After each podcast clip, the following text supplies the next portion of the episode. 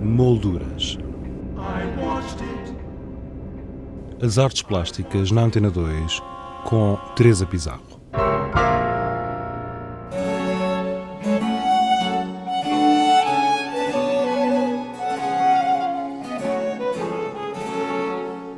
Até ao dia 30 de março, tempo ainda para visitar ou revisitar a exposição Rubens Bruegel Lorrain, a paisagem nórdica do Museu do Prado. Uma exposição que, após uma pequena digressão por Espanha, tem a sua única apresentação internacional em Lisboa, numa versão mais alargada. São cerca de 60 obras, e isto graças à parceria existente entre o Museu Nacional de Arte Antiga e o Museu Nacional do Prado. A propósito desta mostra, ouvimos António Filipe Pimentel, diretor do Museu Nacional de Arte Antiga. É uma grande exposição, de facto, a, a, todos os títulos. É uma grande exposição pelo tema. É, a paisagem nórdica, entendendo-se o nórdico no sentido clássico do termo, isto é, aquilo que não é italiano, como os italianos o referiam por oposição.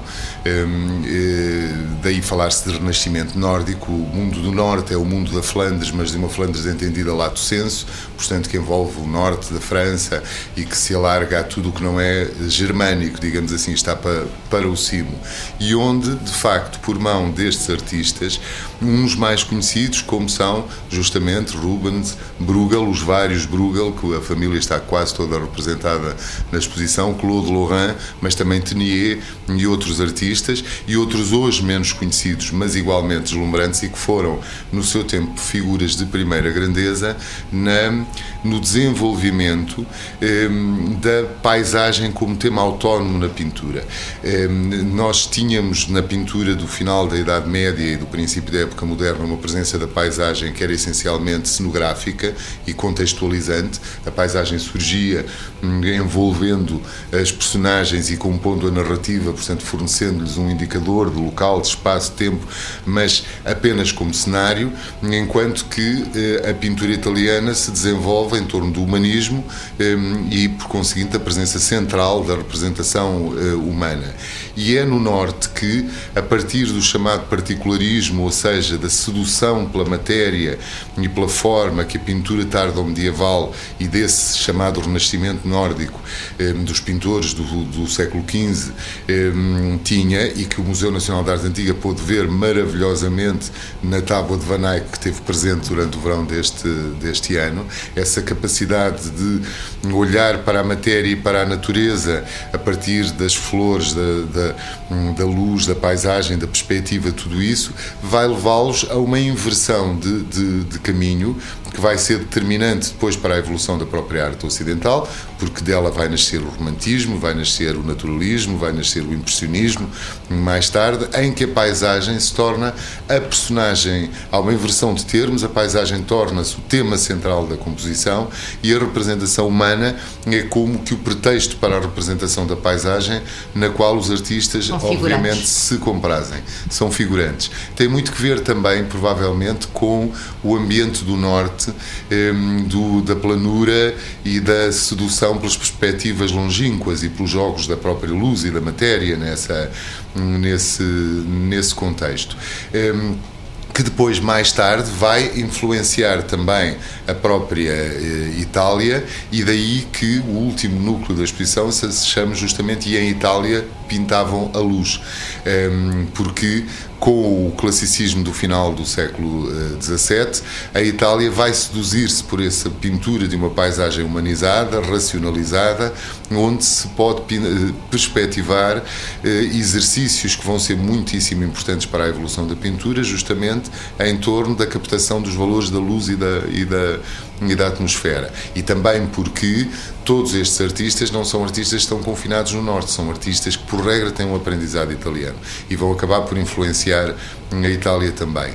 E é por conseguinte todo este caminho, que é tão rico que, em fim de contas, nos dá 10 capítulos sucessivos numa, numa exposição, eh, nutridamente eh, eh, iluminados, porque são quase 60 pinturas, portanto é uma quantidade muito grande de, de, de pinturas que a exposição vai evocar. António Filipe Pimentel, diretor do Museu Nacional de Arte Antiga, sobre a exposição Rubens Bruegel Lorrain, a paisagem nórdica do Museu do Prado, patente na sala de exposições temporárias apenas até o dia 30 de março.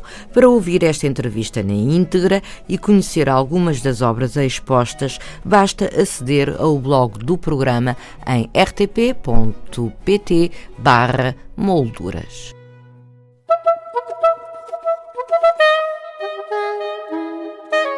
Exposições em revista.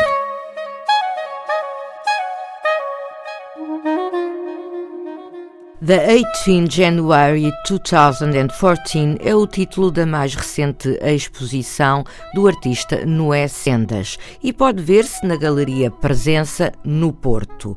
Em Lisboa, a Galeria São Mamed apresenta uma importante exposição com obras de Mário Cesarini, oportunidade rara de ver reunidas obras realizadas nas décadas de 60 e 70, até o dia 30 de março.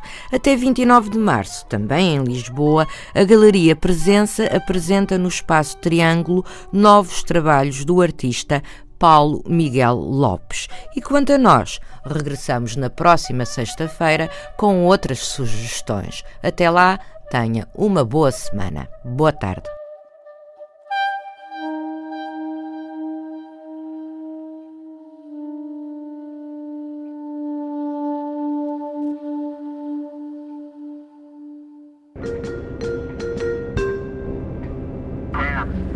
Molduras.